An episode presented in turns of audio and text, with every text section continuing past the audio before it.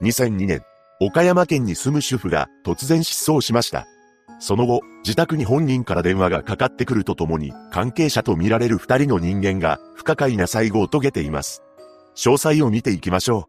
う。後に謎の失踪を遂げることとなる高橋妙子さんは、岡山県津山市弥生町に住んでいました。妙子さんは、医師をしている夫との間に、三人の子供を設けて、立派に育て上げたそうです。そんな彼女は、花が好きだったそうで、自宅の庭で、よくガーデニングをしていました。また、地域の合唱団に参加しており、機嫌がいいと、自宅でよく鼻歌を歌うお茶目な一面もあったと言います。そして、医師の妻とは思えないほど控えめな方で、笑顔が素敵な女性でした。夫婦の仲もよく、登山に出向いたりしていたようで、老後は旅行に出かける計画も立てていたそうです。しかし、そんな太子さんが突然謎の失踪を遂げてしまいます。失踪当日となる2002年6月3日、この日の朝、夫の勤務先の病院に一人の中年男性が現れました。その男は、高橋先生のお宅はどちらでしょうかなどと尋ねてきたそうです。今では個人情報の観点から住所を教えたりはしないと思いますが、この時に対応した受付の職員は男に住所を伝えてしまいました。ただ、職員は後から不審に感じたそうで、高橋さん宅に電話を入れています。その時は、お客さんは来ていません、という返答だったそうです。しかし、その電話をかけた後とみられる午前11時頃に、妙子さんの自宅に男女の二人組が訪れていました。このことは、妙子さんが母親に電話をしたことから発覚しています。お父さんにお世話になったという男の人と女の人が家に来ている。会いたいと言っているので、家の場所を教えた。このような内容を母親に伝えていたそうです。ただ、妙子さんの母親は、そんな二人について心当たりはなく、どんな人物なのか尋ねたのです。すると妙子さんは、中年の男性と若い女性、と答えました。しかし、妙子さんの家に訪れたとみられる男女の二人組が、その後妙子さんの両親のもとにやってくることはなかったのです。そして午後5時過ぎに、夫が仕事から帰宅しました。この時玄関は開いていたそうで、中に入った夫は違和感を覚えます。というのも、風呂のシャワーが出しっぱなしになっており、テレビもつけっぱなしだったそうなのです。さらに、部屋の中には飲みかけのコーヒーと、妙子さんが用意したと見られる昼食にも手をつけないで、そのまま放置されていたと言います。夫は何かがおかしいと感じたのですが、その矢先、妙子さんから不可解な電話がかかってきたのです。もしもし、妙子ですけど、あの、身の危険はないから心配しないでください。6時までには帰ります。彼女はこのように喋ったそうで、夫は違和感を覚えて次のように尋ねました。どうしたん？すると太子さんは、こう返答してきたのです。車でぐるぐる連れ回されて、どこまで行っているかよくわからないけど、多分岡山くらいだと思います。これに対し、夫は、連れ回されとん、誰に、と話しかけました。すると太子さんは、警察に言わないでくださいお願いします。と話し、電話は切れてしまったのです。部屋の状況からも、太子さんの電話からも、明らかに事件性を感じた夫は、次のように感じたそうです。きっと犯人は近くにいて、太子は覚悟して電話のチャンスをもらったんじゃないだろうか。こうして心配を募らせてすぐに通報しようとも考えましたが、太子さんから警察には言わないでくださいと言われていたため、少しだけ連絡を待ってみることにしたようです。しかし、一向に太子さんから電話がかかってくることはありませんでした。そして自宅には太子さんの財布が残されていたのですが、なぜか夫名義のキャッシュカードだけがなくなっていることも判明します。この状況に、夫はいても立ってもいられなくなり、午後7時頃に警察に届け出を行いました。こうして捜査が始まったのですが、とんでもない事実が明らかになります。驚くべきことに、妙子さんが失踪した当日、夫の口座から現金700万円が引き出されていたというのです。何度かに分けて引き出されていたのですが、引き出していたのは、いずれも同一人物だということが、防犯カメラの映像から判明しています。その人物というのが白いチューリップハットをかぶった若い女だったのです。ちなみにこの女は妙子さんではなく、夫も見たことがない人物でした。そして翌日の6月4日にも、チューリップハットの女がお金を引き出そうとしていたのですが、すでに盗難届を出していたため、引き出すことに失敗しています。また、この時 ATM にキャッシュカードが回収されました。そのキャッシュカードには女の指紋が付着しており、特定することができています。女は吉田義恵という名前で鳥取県の地図町芦津在住だったことが分かりました。警察はこの女が妙子さん失踪に関係しているとみて、6月22日には全国指名手配しています。吉田は事件から4年ほど前に岡山県に住む男性と結婚していました。その男性の実家は裕福な農家だったそうなのですが、吉田はあるものにはまってしまいます。それはギャンブルであり、パチンコや協定にのめり込んでいきました。そのハマりようは相当なもので、ギャンブルに使うためのお金を借金までしてかき集めるようになるのです。その金額はとんでもないことに2000万円以上にも上っていました。このことが原因で夫と離婚することになったのです。そうして借金を抱えて実家に舞い戻った吉田ですが、家族が借金を肩代わりし、500万円ほど返済してくれました。しかし、その後吉田は行方をくらましてしまったのです。そのため、吉田の家族が捜索願いを出していました。この時に指紋を提出していたのか、もしくは何らかの前科があったのか、妙子さんの夫名義のキャッシュカードの指紋が吉田のそれと一致したのです。さらに、吉田は公開捜査の翌日である6月9日にアパートの大家の元を訪れており、賃貸契約した時に提出していた本人確認証の写しなどを回収していました。そして6月11日には吉田の母親に対し次の手紙が届いたのです。心配かけてすいません。生きる気力がなくなった。お母さん、ごめんなさい。また、吉田の母親は ATM の防犯カメラの映像を見て、それが娘であると確認しています。こうして犯人の目星はついたものの、彼女を見つけることはできませんでした。ただ、捜査を進める中で、もう一人怪しい人物が浮かび上がってきます。その人物は、津山市内に住んでいた当時52歳の元タクシー運転手の男、A でした。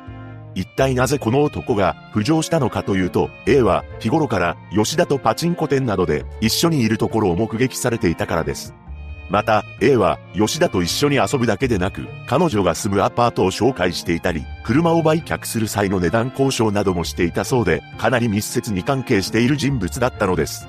A に関してですが、30年ほど自衛隊で勤務していたらしく、同僚と何かしらのトラブルを起こして退職したそうです。そしてタクシー運転手になりましたが、長くは続かず、当時は定職についていませんでした。ただ、一体なぜ、吉田と仲のいいだけの A が、本件に関与していると疑われたのでしょうか。これは、吉田と親交が深かったのもありますが、妙子さん本人、もしくは、妙子さんの家族が、A が勤めていたタクシーの会社を利用していたからだとされています。妙子さんかその家族が A の運転するタクシーを利用していたという情報もあり、以前に客として面識があったのです。さらには、妙子さんが失踪した翌日に A の車が怪しい動きをしていたことが N システムの解析によって判明しています。何でも、失踪翌日の6月4日と5日にかけて、岡山の新見インターのあたりを A の車が往復していたようで、その中で5時間の空白があるそうなのです。ここはかなり内陸部に位置しており、付近には山が広がっているのですが、一体この辺りで何をしていたというのでしょうか。もちろん警察も男の行動を怪しいと感じ、周辺の山やダムなどの捜索も行っています。しかし、太子さんにつながる手がかりを発見することはできませんでした。そして警察は6月16日に A の自宅で任意の事情聴取をしましたが、事件の関与を否定したそうです。また、以前に勤務していたタクシー会社の同僚に対して電話をしており、自分はやっておらず、犯人扱いされていて困っていると話しています。さらに、6月22日に A は、自ら警察署を訪れて、身の潔白を主張しました。しかし、警察が A に嫌疑をかけていることが、どこからかマスコミに漏れてしまい、A に対して取材が殺到したのです。そして6月24日、事態は急展開を迎えます。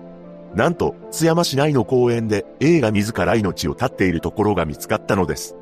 彼は首に紐を巻いてぶら下がっており、自宅からは家族に宛てた複数の遺書も発見されています。こうして A が本件の犯人かは確定しないままこの世を去ってしまったのですが、彼の車からはわずかに血液反応があり、DNA 鑑定したところ恐ろしい事実が判明したのです。驚くべきことに、それは太子さんのものと一致したというのです。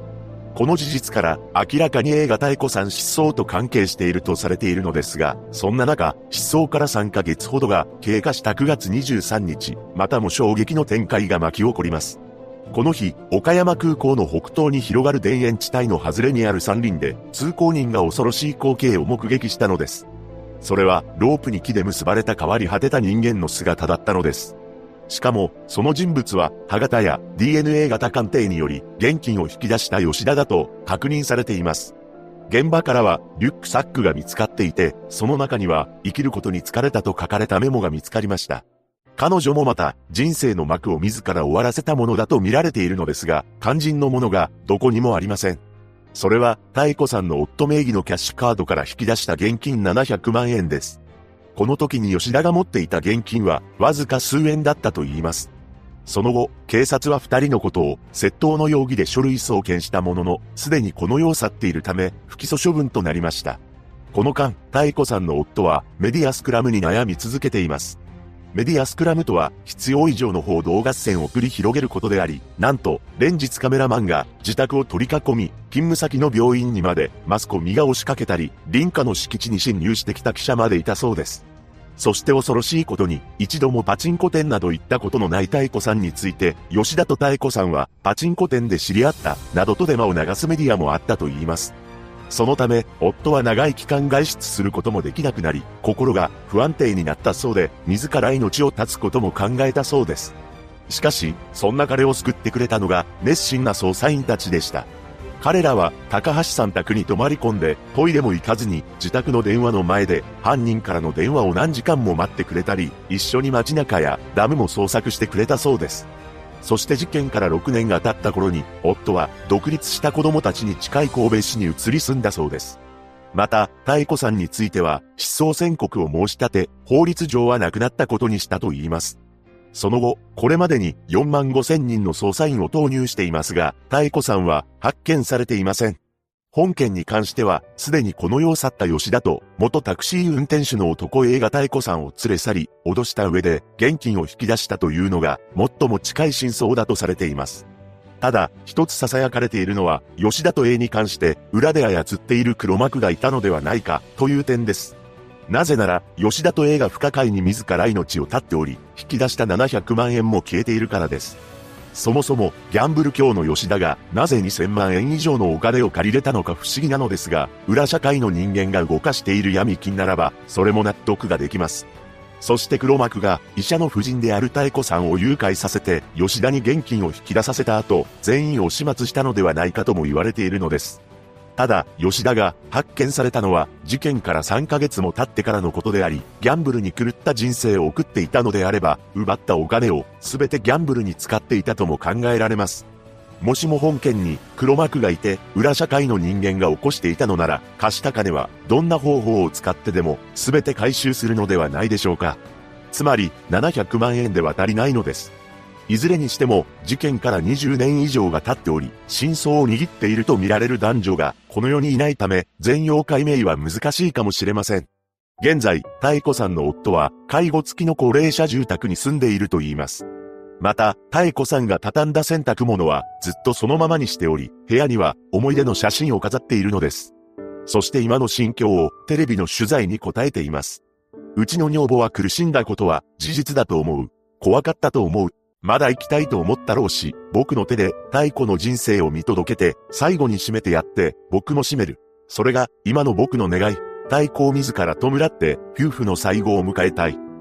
一人の主婦が失踪した本事件。岡山県警は、現在もホームページなどで、情報の提供を求めています。事件が一刻も早く解決することを願うばかりです。